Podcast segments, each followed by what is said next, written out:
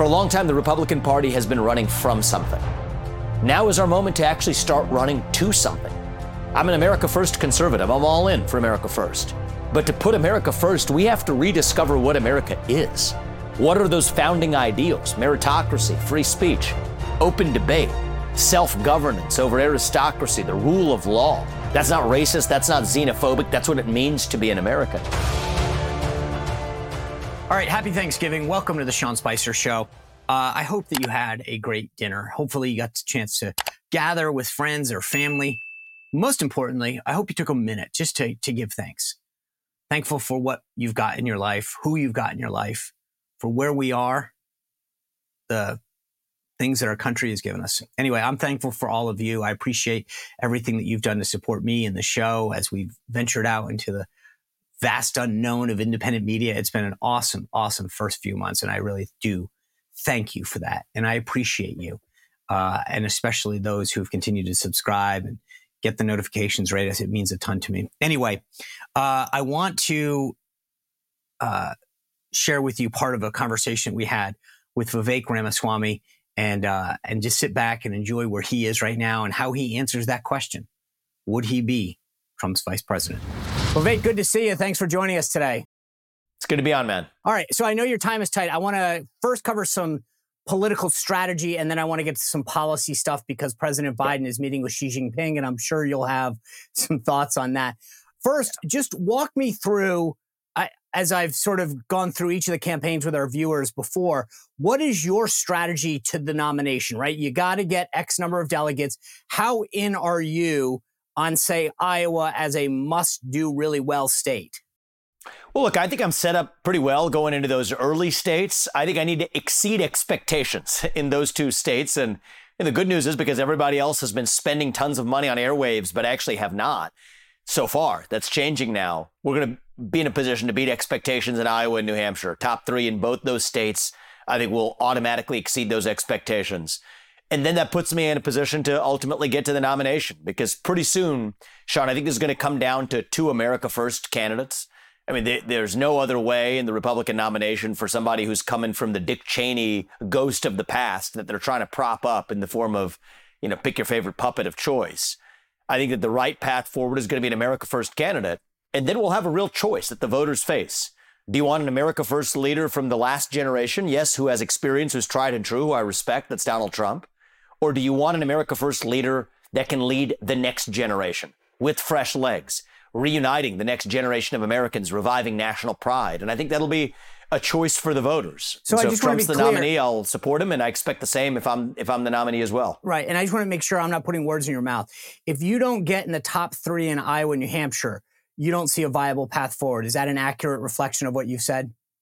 I think we need to be in the top three in one of those two states. I think that that's absolutely fair. But in either of those cases, we will significantly shatter the expectations for an outsider like me coming in, especially relative to how much super PAC money is propping up the other candidates. I'm not, I mean, I'm not supported at that same level if you just look at the numbers.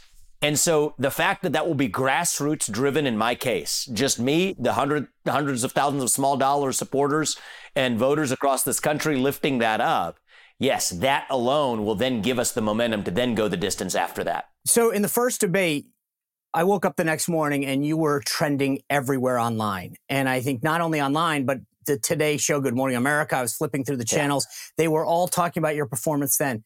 Likewise, you got a lot of attention after that third debate. But when I look at both the polls nationally, which I don't put a lot of stock in, just so we're clear, yeah. but the Iowa poll was right now have you at about 4.7% based on the performance that you've had and the reaction that you've had online, where do you think, or do you think there is a disconnect between the polling and what you're seeing on the ground in Iowa and New Hampshire? Huge disconnect. Actually, most of the people who are coming to our events and in our network say they haven't participated in an Iowa caucus for a very long time, if ever at all. They don't get polled. Okay. So I think that, again, is another reason why we're going to be in a position to deliver a big positive surprise that will shock the system. And I think that's on track to happening. People they call are a lot of them for those landline surveys are people who still have landlines sitting at home, aren't actually being reached by the way that I'm mostly reaching people, which isn't through cable news advertisements, but through new media, through actual direct grassroots events and otherwise. So I think we're going to be in a position to over deliver expectations. We're exactly where we want to be in some sense, Sean. Okay. As one of the guys who's running Iowa for me is the guy who ran Rick Santorum's state efforts, and another one of our guys on our team ran his national campaign. Santorum was behind where I am right now in the same time at Thanksgiving as of that time. He was polling less than where I am now. He won the Iowa caucus.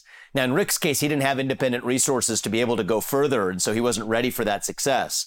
We will be, but I think that's the kind of race we're going to run. All right, guys, most of us know what it's like to be without power, sometimes for an hour, maybe a day, couple days after a natural disaster, a hurricane, a windstorm, you know, whatever.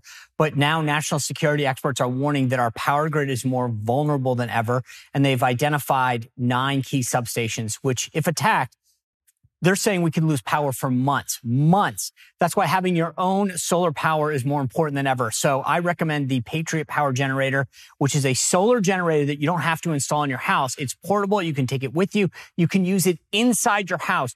And it's powerful enough that if power goes out, we're talking your phones, your tablets, your computers, medical devices, even your refrigerator gets power. So if you go to 4patriots.com and use code SPICER, you get 10% off your first purchase. It's 4 patriots.com includes that patriot power generator. You'll get a uh, that guarantee for a year free shipping if it's over 97 bucks and a portion of every sale is donated to charities that support veterans right? That's great. So go to 4patriots.com use code spicer 4patriots.com you do not want to be without power in case something happens.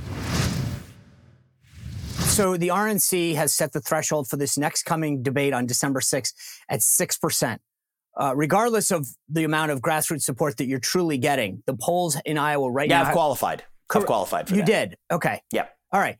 So you have talked about at the last debate. You called out Ronna, Ronna uh, McDaniel. Uh, you've called the RNC corrupt. What What do you want to see happen at the national party, and why, of all the things that you've talked about, because you've gone after woke capital, you've gone after China. Why Why focus on the party, if you will? Do you think that there's enough resonance there in terms of what voters want to hear about, or do you think that that's because that seems to be a shift from Yeah. you from policy? Well, I think that I think you said it, Sean. As of all the people I've gone after, I go after everybody 360 degrees. I mean, on that same debate stage, I called for Biden to step aside as the nominee because I think it's dishonest. He's not going to be the nominee. Tell the truth. I called out, probably in a way that no Republican candidate has. I called out Kristen Welker from NBC News to her face. I turned the question back on her, told her to answer for lying about the Trump Russia collusion hoax that never was. So I'm unsparing across the board, woke corporations on down. China and otherwise, I, I'm 360 degrees honest. But what I'm not going to do is somehow spare the failures in the managerial class of the Republican Party because that's not speaking the truth. And so included in that list for me is accountability within the Republican Party. I'm against affirmative action. I'm the hardest line conservative who has said I would end affirmative action because I believe in meritocracy. The best person should get the job. How can I possibly preach that to the rest of this country when it is glaringly obvious that we don't put the best person in the job to run our own party? Ronna McDaniel taken over in 2017. We lose in 2018, 2020, disaster in 2022 and 2023. And yet that's still the same person who's in charge, whose salary has tripled in the meantime over that period. Give me a break. So, unlike other candidates, and, and it's worth people understanding this, I was the only person on that stage or off that stage who's willing to take actual filters off to speak the truth 360 degrees about the likes of Ronna McDaniel and the RNC leadership. It's the truth. Our grassroots base can see it. It's, it's telling that I'm the only person who's actually willing to step up and say it. And so I do think that that adds something valuable here for someone of a different generation coming in. It's why I'm in this race. And I do think that I'm not, it's not that I'm focused only on her, Sean. To the contrary, it would be I would be a hypocrite if I'm talking about everything else I'm talking about, holding everybody else accountable while playing with kid gloves with the RNC, and I'm not going to do that. So Tim Scott dropped out this week. Mike Pence just before that. Is your campaign in any way making a play for those voters? And if so, what's the message? My message is for all voters, right? So I'm not playing the game of political snakes and ladders. My message is that it's going to take someone from the outside with fresh legs that's able to reach the next generation of Americans. That's the, that's the hard truth. And I'm the only candidate in this race who can do that. For a long time, the Republican Party has been running from something. Now is our moment to actually start running to something. I'm an America First conservative. I'm all in for America First. But to put America first, we have to rediscover what America is. What are those founding ideals? Meritocracy, free speech, open debate, self governance over aristocracy, the rule of law. That's why I've said I would use our own military to seal our own borders. And I say that as the kid of legal immigrants to this country. That's not racist. That's not xenophobic. That's what it means to be an American. And so I think Tim, Tim Scott did probably among most of the field have an optimistic vision, but he didn't really hit optimism. But he didn't never really articulated what that vision was. I applaud him for that optimistic spirit. For me, I'm a little different. I don't come around and just say, hey, it's morning in America again, because it's not. We're in the middle of a war for the identity of this country. But it can be morning in America again. And that's where I'm leading us.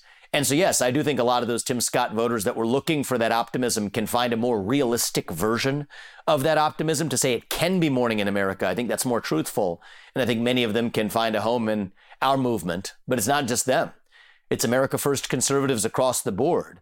And as I remind people, America First does not belong to one man. Right. It doesn't belong to me. It doesn't belong to Trump. It didn't belong to Reagan. So I want to touch It belongs on- to you, the people of this country.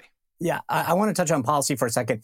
In an effort to rein in government, you've talked about uh, on day one or day two cutting the size of the federal workforce by basically saying to everybody who's got, I believe, I just want to get this right, if your social security number ends in an odd number, they would lose their job.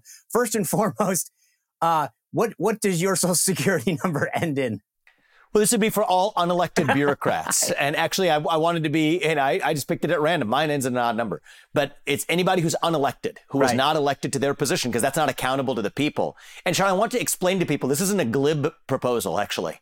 This comes from a deep understanding of the laws. Every Republican president who's ever run has always talked about reining in the size of the federal bureaucracy, firing federal right. bureaucrats. Never happens. Not even a little bit. Why? They tell them the civil service rules. I mean, this is what stopped Trump. So what stopped even Reagan. They say the civil service rules stop you from firing federal bureaucrats.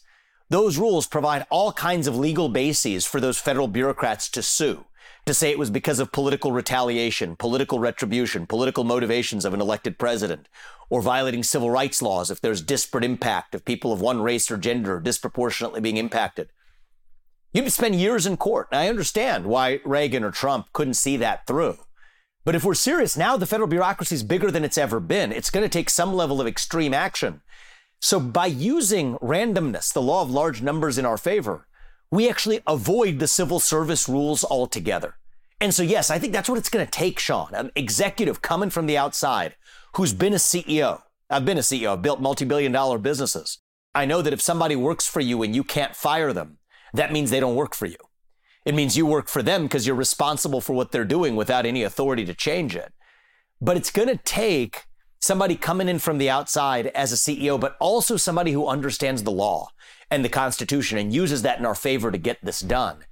And so any candidate who steps up and says that is offering some sort of idea that isn't extreme, that means they're not going to get the job done because the task ahead of us is an extreme task. But don't you worry? And so that's I mean, the kind I, of leader I, we need. I, I, get that, but you are a businessman, right? You ran yes, a company, and, and and I thought to myself, okay, I get this. I am a huge fan of the ideas, the, the thinking of how to just fundamentally reshape the size of government. It's way too bloated. Yeah. It's inefficient. I'm all for it. But my point is, is that when you take uh, a scalpel like that and just go in and go, you don't know are you throwing out everybody who who runs the data? So, so I'll address that.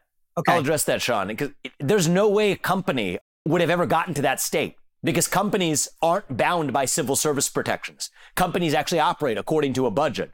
They can't just print money like the government does to make up for its proliferating cancer. So now we've gotten past the zone of what would ever exist in the private sector. It's what you call the law of large numbers.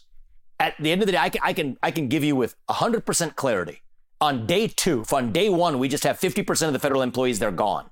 On day two, not a thing is going to break. Not a thing will be different. It's not the job of the federal government to provide workforce opportunities. Those people can find honest work in the private sector. And that's just step one. After we use the chainsaw, it's a chisel from there.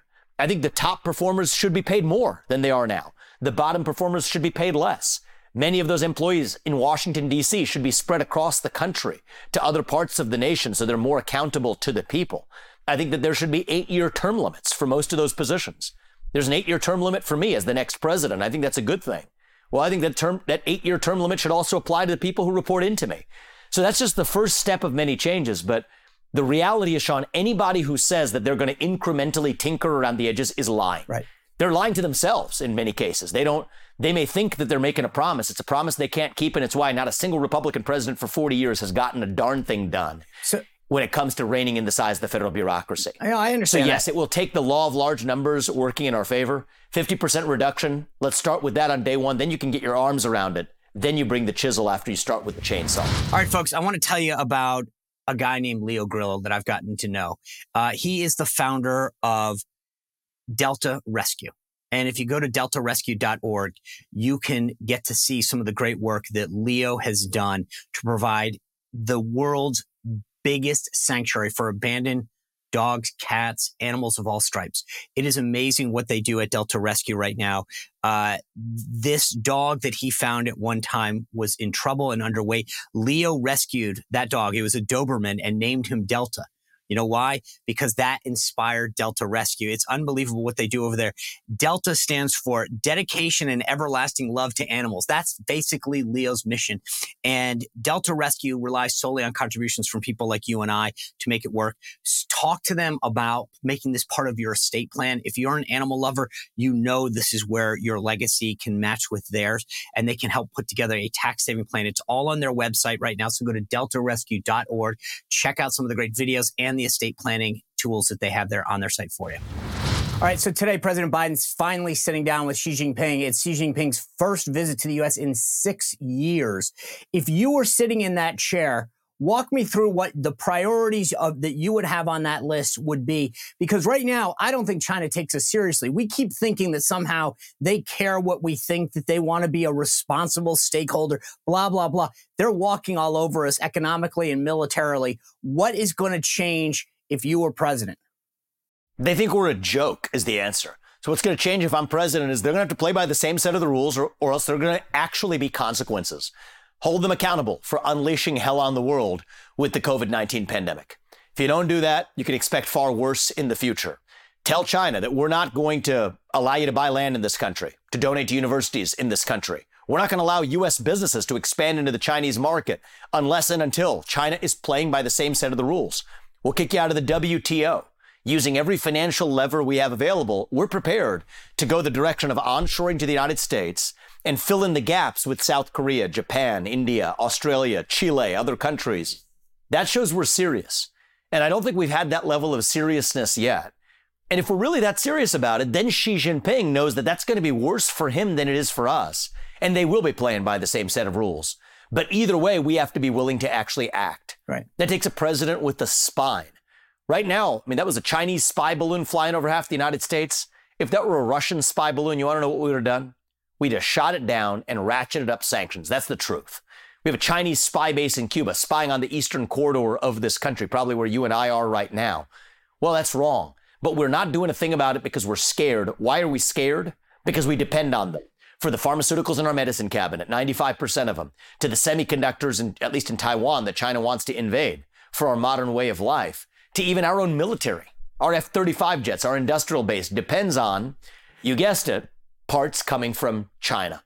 So we have to be prepared to say that we're not economically dependent on our adversary. They have to play by the set, same set of rules if they want to benefit in the way they have from trade relationships they've had with the United States or even U.S. expansionary relationships. That ends unless they're playing by the same set of rules on my watch, we'd be running circles around them rather than the other way around. A last question for you, because I know your time is tight. You've spoken very fondly about President Trump, his tenure in office, the policies he's put forward. He's reciprocated by saying kind things about you and the campaign that you've run. If you came up short in your quest for the presidency and he asked you to serve as his vice president, would you accept? Oh, I want to say that I'm not a plan B person. I didn't get to where I am in life I've taken on bureaucracies. I've succeeded. I've built multi-billion dollar businesses. I'm 38 and I'm now self-financing to run for president. I didn't get there by being a plan B person, but I have acknowledged at every step of the way that Donald Trump was an excellent president and he was an excellent president. And the reason he's doing so well in the polls is he kept us out of wars and he grew the economy. Those are things that I aim to do on an even greater scale going forward. But I expect his support if I'm the nominee, and he will have more than my full support if he's the nominee. So is that a yes? And the answer no? is, would you accept the VP nominee? I, am not a Plan B person, it's Sean. Not, it's just that my brain doesn't function that way, and and I don't intend to start being I wouldn't be me if I'm a plan B person. We set out to accomplish a goal. Our family and our heart is 100% in this. I expect I'll be the next president of the United States. We're ready to serve this country. And we will, the next phase of our life isn't about me. I've done, I've done the capitalist thing.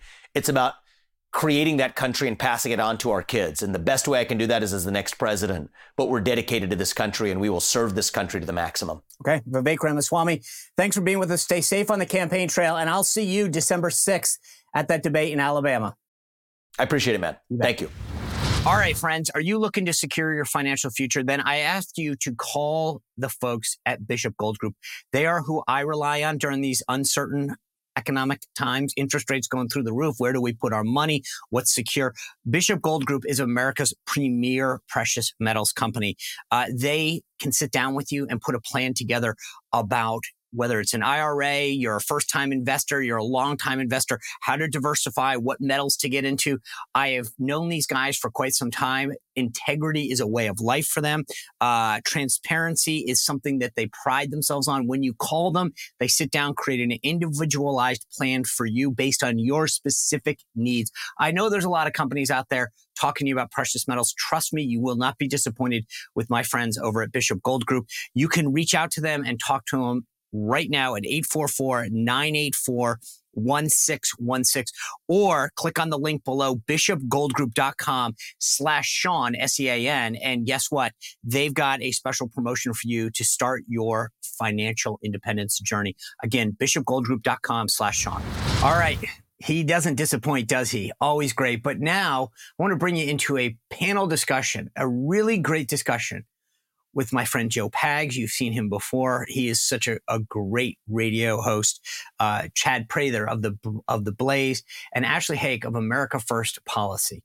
A great, great discussion that we had. Take a listen. All right, guys, I'm excited for this discussion. I'm excited to bring in Joe Pags up there. Ashley Hayek, how are you from America First Policy Institute? And Joe uh, uh, and and Chad Prather, I'm sorry, from the Blaze. Good to see you all. Um, let me kind of kick this all off with what happened at the DNC last night. I'm sure you've seen it. Let me just play a clip.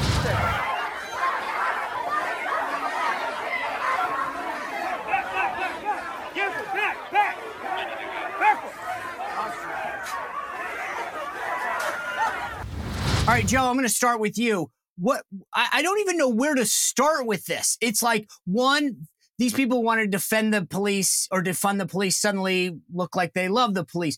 Two, one person was arrested after six officers were injured in that. Three, the media called it a clash with protesters. That doesn't look like a clash with protesters. And four, where are these guys getting caught? Why aren't they being called out? This is every Republican, every person that ever thought about voting Republican, when they go on air, gets asked about every comment that Donald Trump has ever said. Right. And yet, no one is being asked on the Dem side to denounce this kind of behavior from their party, Joe. It, it, was a violent insurrection, Sean. We all saw it unfolding. They should all be in prison and should, they should be waiting trial with no due process whatsoever. Obviously, it shows, again, the two tiered justice system. It shows that the left can get away with way more than the right can ever get away with. It shows a bunch of punks that don't understand the history of Israel, don't understand the history of that entire region. And, and it shows a weakness in the Democrat side. Listen, when you call people militants and not terrorists, you're already off on the wrong foot. You've got a bunch of idiots. I watched a lot of this video and I watched a lot of what they were saying into the camera. They just don't know anything about anything, but it's time to get riled up and yell and scream about a ceasefire and peace. And, and as they're saying that, they're trying to break through the doors of the DNC. It, it's kind of funny to sit back and watch it because it's the left eating its own and and you think to yourself, "Wow, they wanted this. They wanted these young people, this new generation, to feel uh, to feel like this, to act like this, and now it's coming back to bite them. It's almost like that snake story that Trump always tells about. Listen, yeah. I was a snake. You should have known I was a snake the entire time. this is their own side coming back to roost, trying to get them out of office because they won't do exactly what they want. And you're right. Every single person on CNN, MSNBC, ABC, NBC, CBS, anybody who's a leftist, anybody who's a Democrat, anybody who's serving should be questioned about this action last night, and they won't be. And they, they won't be asked to refute it. People are still telling Trump he's got to talk about Charlottesville for God's sakes, and the Democrats will get away unscathed out of this. Yeah, Chad, what do you? I mean, g- give me your takeaway. Uh, you know, they created this. The left did. The left wanted it. They asked for it. They want this type of, um, you know, interaction happening in the street. It's mostly peaceful, right? Isn't that their description? Yeah. They've excused it for so long, and so here you're going to get, as Joe said, the the left is eating their own. Look, this is a house of cards. It's built on fallacy. It's a faulty uh, foundation to begin with. It's not logical. That doesn't matter feelings are everything and this is blm 2.0 at this point. They're going to continue to rile this up. It's going to get worse. I, I, you know the last report you know I, I, haven't confirmed it this morning but there were like six police officers capitol police yeah. officers that were injured. Things were on fire man. It, the, the video i saw was worse than anything i saw from clips of january 6th so it's only going to get worse from here Actually, I, I just I, I, feel like you got you know this. I mean, you you've worked on with the Trump campaign before. Every single Republican gets asked every time that Trump says anything to denounce it, to explain it, to talk about whether they would do it or not. And yet here we are with a bunch of Democrats watching this happen. In fact, the progressive wing of the Democratic Party all the members of the squad have gone in to meet with Hakeem Jeffries, their leader, and said, You need to defend us From primary challenges. And I'm thinking to myself, I'd be like, bye bye. Right. This is the party of peace and tolerance, right? Like, this is the accepting uh, party that welcomes all people. False, fake news. We see what's happening right now, at, you know, as Chad mentioned, with they're eating their own. Um, but also, I want to go back and just for a second. Remember when those uh, paragliders came in? They they went after a group of young people. So what I don't understand is how most of those protesters are young people, and you saw how they were massacred, raped, uh, kidnapped, held hostage. Like, how do you have no empathy in your heart for what happens? How do you not see with your own eyes? Like, you see this unfolding, and I'll tell you how. It's because it's being entirely funded by Democrat activists. The same couple that funded Code Pink are the ones that are funding these these protests and rallies across the country. So this is not organic. This is being fueled by the left because they want to create conflict and they want to create hostility. Um, and I feel like I'm living in 2020 deja vu all over again. You know, Joe, in my conversation with Mike Lawler a minute ago, the congressman from New York, he said that the problem is there's no accountability. And I feel like that's exactly the point is that you can go out, destroy a building, vandalize property, tip over a monument, whatever you want. And again, here we are, six officers, as Chad said, are hurt. They were pepper sprayed, punched, etc. And there's no consequence. One person, one person is arrested. I don't get this anymore. What kind of a country, if you can punch a cop, if you can pepper spray them, and you don't face a consequence, what message does this send? Well, you're on the right narrative side of, of what's going on. As Ashley said, let's go back to 2020. 26 people, innocent people dead because of these mostly peaceful protests. You had very few arrests, if any. And if they were arrested, they were let out. If they weren't let out, Kamala Harris raised money to get them out. You know, you've got a side of the aisle right now that is against what we stand for, our value system and the rule of law. And they can get away with just about anything. To this day, there are people watching this show right now who think George Floyd was an innocent, good guy at, at, the end of the day, you've got people who control the narrative. They control academia, Hollywood, sports, music, everything. Uh, Holly, uh, anything that is a narrative or a message, we have been beaten. They have beaten us badly. Yeah. Now we're the four of us are doing the best we can to, to to change that. But when you've got people still rotting after January sixth, which was nothing, as as Chad said, compared to to what happened last night, and you've got one person who was arrested. Did that one person beat up six cops? Is that what happened? I don't get it. And it's never going to change unless we keep raising our voices and let the new generation know you're on the wrong side of things here. Yeah. Before we go on, I want to segue into the next topic, and this is a perfect way of doing this. Let me just show you what a, a, a video that is trending on TikTok. Now, here's the, the the setup for this. There is a letter that Bin Laden sent after the attacks of 9/11. A letter to America. It has now gone viral on TikTok, where these young people are responding to it. A letter in which Bin Laden explains why he's coming after us, right? Why they conducted 9 11, etc. Let me just play a little of that video. So I just read a letter to America, and I will never look at life the same. I will never look at this country the same. I will never. I please read it, and if you have read it, let me know if you are also going through an existential crisis in this very moment Because in the last 20 minutes, my entire viewpoint on the entire life I have believed and I have lived has changed. Please read that entire letter. I need everyone to stop what they're doing right now and go read. It's literally two pages. Go read A Letter to America. And please come back here and just let me know what you think because I feel like I'm going through like an existential crisis right now, and a lot of people are. So I just need someone else to be feeling this too.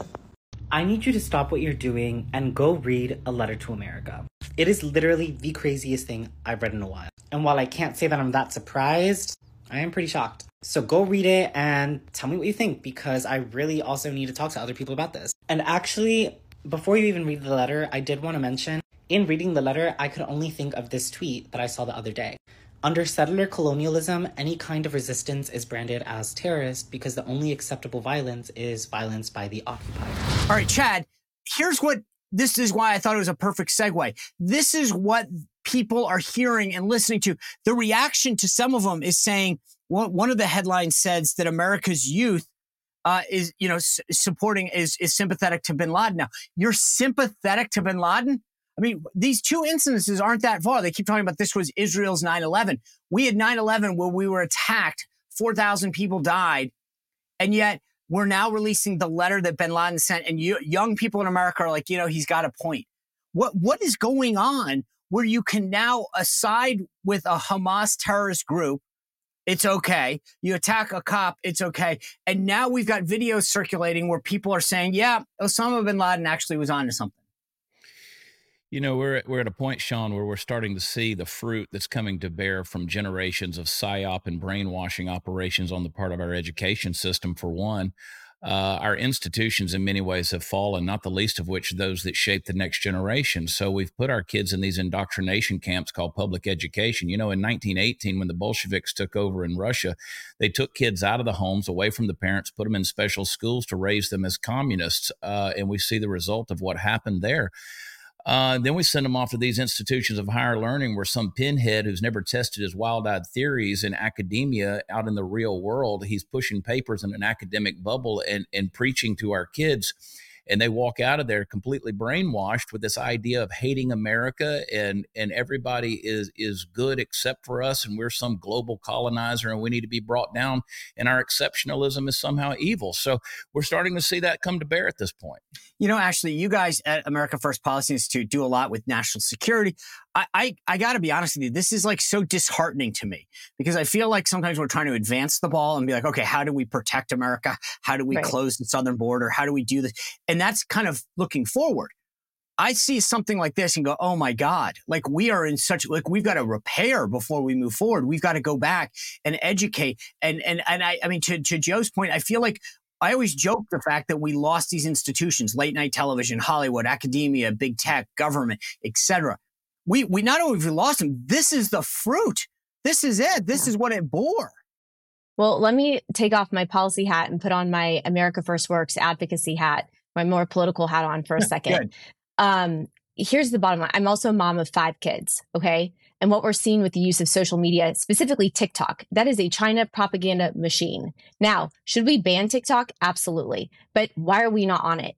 Why are we ignoring 60 million people where 60% of the users are under the age of 24? And why are we not pushing our messaging there? See, that's a huge, huge loss of opportunity for us as conservatives to start and put our message out there with the young influencers. Kellyanne Conway always says, "Do you, you know, am I? Are you like me? Do I like you?" Um, and that's what we have to do. We have to meet people where they are and start pushing the pro-America policies and the pro-America messaging, or we're going to keep getting our butts kicked. And so this is something I'll never let my kids on TikTok. Don't get me wrong, but there there are kids that are on there, and we need to start pushing back against the narrative and, and so who's people. we in, in your world? In your in your when you say that, Ashley, who is the we that needs to be pushing back? It's Republicans and conservatives. All of those. So I- adults. I- a hundred percent. The candidates, you know, um, we need to start empowering conservative influencers on these platforms. Um, everybody. I mean, look at the number of women who use TikTok, like wives, suburban women, like they're buying into this too. It's not just, you know, young people. And so if we aren't finding the mediums in which people are receiving their information, 86% of people get their information from digital. We've got to get there and we've got to get our message there or we're going to lose. And that's okay, conservatives quick, I number around one. The horn. I, I want to go around the horn though on, on Ashley's idea. Joe, do, is it we ban it for kids, but adults get on there to push? Well, I'm on TikTok, and the reason I'm on there is because some uh, conservative influencers said that there's a big Trump, a big pro-Trump block on TikTok that wasn't being served. I went on there in June. I've gained 172,000 followers in no time at all, and there is a huge conservative movement on there. Do I like that it's uh, based in China? No. I use a secure digital uh, um, uh, device that I only use for TikTok, and it works out because there are people there that are starving for the information that Ashley's talking about. That Chad and you and Ashley uh, and I are trying to make sure that people understand. So, yes, we have to be on there as much as we hate it. If it gets banned, it gets banned. That's fine. We won't be on there. But in the meantime, you've got an entire generation of people that are learning about what's going on in the world from one side if we don't join in. So, I'm on there. Chad? Yeah, I'm on there. I mean, you got to use the weapons of the warfare that are available to you, and I think that's one of them. I don't like it. I agree with the panel, uh, but I'm on there. I can always tell when I'm doing the right thing and putting the right messaging out there because that's when I start getting censored and throttled and yep. you know banned. And and so uh, what do I do? I just keep on doing it, and I think that's what we have to do as long as that platform is sitting there. All right. I don't know. You guys give me something to think about. I've been very, I, I feel like I, I at least like Joe's idea of having a specific device because I, I do. I've seen enough um, that I worry about what China's doing with this. But I get the idea. Mm-hmm. I, I, I'm receptive to the idea that at least until it's totally banned, you go there to, to do that and you keep the kids off of it. I'm not there yet. I'm not there yet. You guys are very persuasive. Well, well, Sean, well Sean, I'll tell you this: uh, taking the moral high ground is the right way to go, and I did that for a long time. But we're taking the moral high ground, and we're forgetting the messaging that is available no, to us. No, I get it. No, I get Yeah. it. I, I mean, I listen. I. I, I get it. It's the I get that we're we're ceding the ground, and in the interim, then they're using it, and that's why I appreciate what you guys are saying. You're actually making me think. Uh, I do like the security measures you're taking, though, because I feel like there is a national security. You have to. threat. Right. I mean, I it's funny. I when I sign up for a store rewards card, you know, I'll come up with a different name and different phone number. I want the I want the long CVS receipt, but it's not tied to me. I mean, I Right. sorry CVS. It's okay. The, FYI. F- the FBI is already looking at all our stuff anyway, Sean. It's fine. What? That's true. Um, all right. Well, like we're on the subject of China, so let me just pivot. I want to show you this beautiful little scene that occurred in a pretty garden yesterday as Xi Jinping took someone for a walk.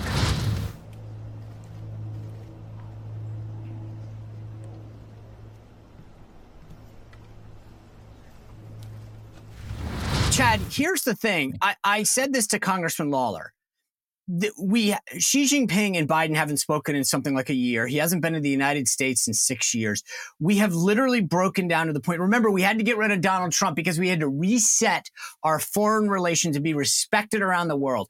We are at a situation where the president of the United States can't get his calls returned from the president of China. The chairman of the Joint Chiefs of Staff has zero communication with his counterpart there.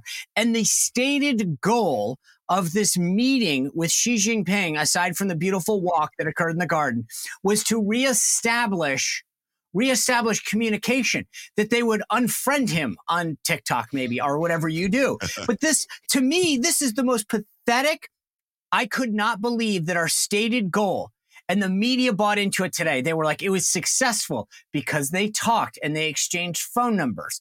Chad, uh, what have we come to when that's the that is where we're at with our greatest adversary? Uh, Sean, yesterday pissed me off quite a bit. Good, Um, good. I'll I'll tell you, uh, I had a lot to say about it, as I'm, I'm sure all of you did as well.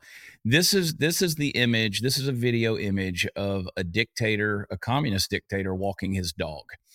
Joe Biden and Joe's family and Joe's administration knows that Xi Jinping has all the goods on them. They could destroy Biden. They could destroy everything about Joe Biden in an instant with just the revelation of certain facts. I mean, they, they could come out and say, you know, dish the goods and they would have it. Uh, it's very concerning when you see, you know, people out on the streets of San Francisco. This isn't Beijing, out in San Francisco, waving communist Chinese flags as the motorcade comes through, and and everybody's waving them. They're celebrating. Not a p- protester in sight. I mean, forget human rights violations. You got pro-Palestine, pro-Palestine uh, protesters out there. Uh, What about the Uyghur slaves? Have we forgotten about those? What about LGBT rights in in China, uh, where are those protesters? Uh, the list goes on and on. Where's the global warming and the climate change protesters out there? They're not doing it. So the fact that we rolled out you know, pun intended, a red carpet for Xi Jinping, and then we see him out there with our president on a leash. It's very, it's humiliating and it's disgusting. Yeah, you know the thing actually that I thought was so they everything about this was scripted down to like you know the clovers on on each little flower. It was sort of we got to make sure it looks for. Every protocol, the Chinese are very into that, so we every single aspect of this was scripted, right?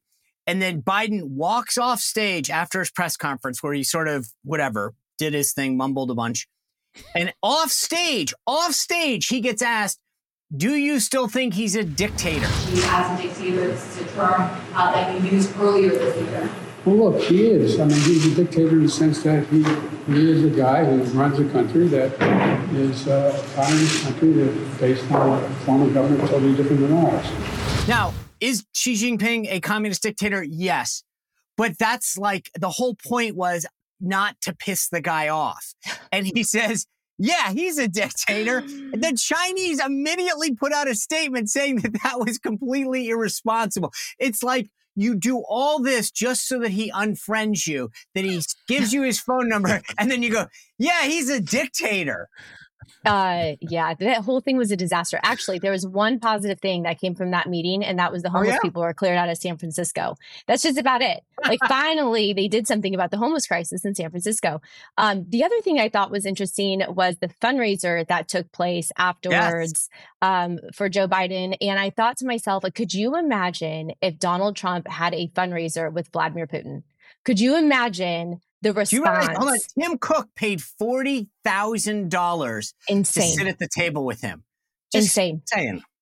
Yeah, and if if that were Donald Trump, the the hypocrisy, the way that the mainstream media would come unhinged after him. Not that Donald Trump would ever do something like that, but you know, but that just goes to show you the double standard again with this, with our media, with tech, with um, with everything. It was unbelievable. Well, Joe, it's funny. She says, Ashley brings up this, what if it was Donald Trump? Well, I was there. I was at Mar-a-Lago when Xi Jinping came, right? I was at a dinner with him. And Donald Trump said, Can you excuse me? I need to get up for a second. We left dinner. We went down to a, a SCIF, a, a secure compartmentalized information facility, and we sat there and watched them drop the bombs into Syria. He comes back up and says, Sorry, I had to bomb Syria. Would you like some chocolate cake? I mean, uh, Sean, I'm not kidding. it was like, would you like it. the it's, and, it's it's like you're reading my mind. I was going to bring up that exact point. I, I forgot that you were there. I, I but please forgive me. I'll never but, forget I was there. well, you, have got a, you've got a guy that looked uh, that looked Xi in the eyes, and he said, "You're not uh, trading fairly. I'm going to tax you through the nose until you uh, play fairly with us." You got a guy who said, "We'll have dessert in a minute. Let me go bomb Syria, drop 56 Tomahawk missiles," and, and, and now you've got a guy yesterday, and I'm watching. And by the way, I'm for world leaders meeting face to face and getting serious. Yeah, there was nothing serious about yesterday. You have a media that would scream at Trump for two straight hours and he would stand there and take it. You got a media that yesterday was told, get out, grab your stuff, get out, let's go, come on, that's it, it's over. And they all just scurry out of there. And, and to Chad's point, where are the protesters? Where are the people that, that are pro Palestine? Where are the people that are pro LGBTQ? They were gone. And, and, and as the video came out, several big influencers put out the video of the motorcade coming in carrying President Xi, and they were saying, "Hey, look, it's a nice day in Beijing." Oops, that's San mm. Francisco. Mm-hmm we kissed this guy's ring until the moment that he went off script and answered the question about being a dictator. And the best part of that exchange was looking at Antony Blinken sitting there going, "No." Yeah, he's like, mm, "You blew it. You blew it." Crazy. The whole thing, like you, like you said, he unfriended him at the end of the day. He left him on red when he sent a text. That's it. The whole thing was for naught. I, I, Chad, I felt like like the the whole the planners must have been like, "You've got to be kidding me! All you had to do was walk two more steps." Yeah, that's it. Yeah, uh, Blinken looked like he was ready to take a hit off of one of Hunter's bongs. Anything to get him out of that room. Right. Absolutely ridiculous. Actually, I don't mean to, to but I, I, I want to get to one quick subject that it was interesting. Uh, Chad brings up Hunter and his bong. I'll leave that aside for now. Um, Hunter Biden is trying to subpoena Donald Trump because he's saying that he's being prosecuted because of Trump. And I'm thinking to myself, dude, you might still be high, but your dad is president in his Justice Department that offered you a sweetheart deal that you guys blew up. Donald Trump's not president anymore. Don't you know everything is Donald Trump's fault? I know all the time. Everything is Donald Trump's fault. Um, this family's delusional, right? And I, I mean, tying this all together, Joe Biden is bought and paid for by China. So, and so is his son, and so is his brother. The entire corrupt Biden crime family, they're all bought and paid for. Um, this gun charge that he wants to sue Trump for, you know, I think he's just getting on the bandwagon with all of these woke DAs across the country who are just trying to tie the man up because he's winning and because he wants to put America first. And people overwhelmingly want him back in the White House. That's a strong leader. That's it, we when we when the country had a strong man, the world was a safer place, and we need that strong man back in the White House. Hey, I want to end on one quick thing. I want to play you a quick clip from Chip Roy. He was on the House floor yesterday. Let me play it for everyone. One thing. I want my Republican colleagues to give me one thing, one, that I can go campaign on and say we did. One. Anybody sitting in the complex, if you want to come down to the floor and come explain to me one material, meaningful, significant thing the Republican majority has done besides, well, I guess it's not as bad as the Democrats. Okay, there he is challenging everybody to name one thing that he can go campaign on. I, I only have like 20, 30 seconds for each of you. Joe, is this a legitimate complaint from Chip Roy, or do Republicans have at least one thing to, to campaign on? Interesting fact Chip Roy is my uh, actual representative. I live in his district. He's a good guy, and I think he's right. Now, I had Jim Jordan on my show yesterday who said Chip Roy is wrong, and we can say the 87,000 were defunded, we passed the, the bill to, to secure the border, and we did this about energy. I said, Jim, none of that, none, none of those things got through because you're not using the leverage that the House has to make Schumer and make Biden do something. So, I, if, if, shortly, quickly, Chip Roy's right. I don't think they can run on anything right now. Chad? Chip Roy is a good man, and I agree with him. Uh, the only thing that, that he could take out there and campaign on is, is they've done a hell of a job uh, fundraising because with all these promises of impeachment and holding people accountable, which they've done none of that, it does good for fundraising. And for the Republicans, that's all they've done. Yeah. Ashley, did, was he right or wrong? I think that you can run on the fact that they are they are boxers with a hand tied behind their back, and unless we have a majority, super majorities in both in both side chambers, then we're not going to get anything done. And so, parents' rights, they the House has actually passed good bills, but we've yeah. got to make sure we have a bigger majority and we get the Senate. So people and are motivated by fear. Back in the White House. Yep. Exactly. All right, folks. Thanks for being with us here on your Thanksgiving. I appreciate it. Uh, I hope that you did have a great day. Uh, thanks for being with us and listening. Continue to subscribe to my, not just the show, but if you want to be part of that VIP community, go to seanspicershow.com slash VIP. Uh, we do weekly Q and A's. If you have an idea, you want to recommend something, you just have a question. Hey, I'm there for you. But please, if you have a second while you're digesting all that turkey, go on to Apple Podcast, give us a five star review. Make sure you're subscribed. YouTube, get that notification. Same thing on Rumble.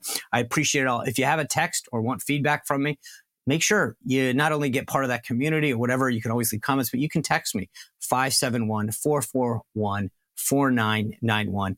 Thanks for being with us and spending your Thanksgiving with us as well.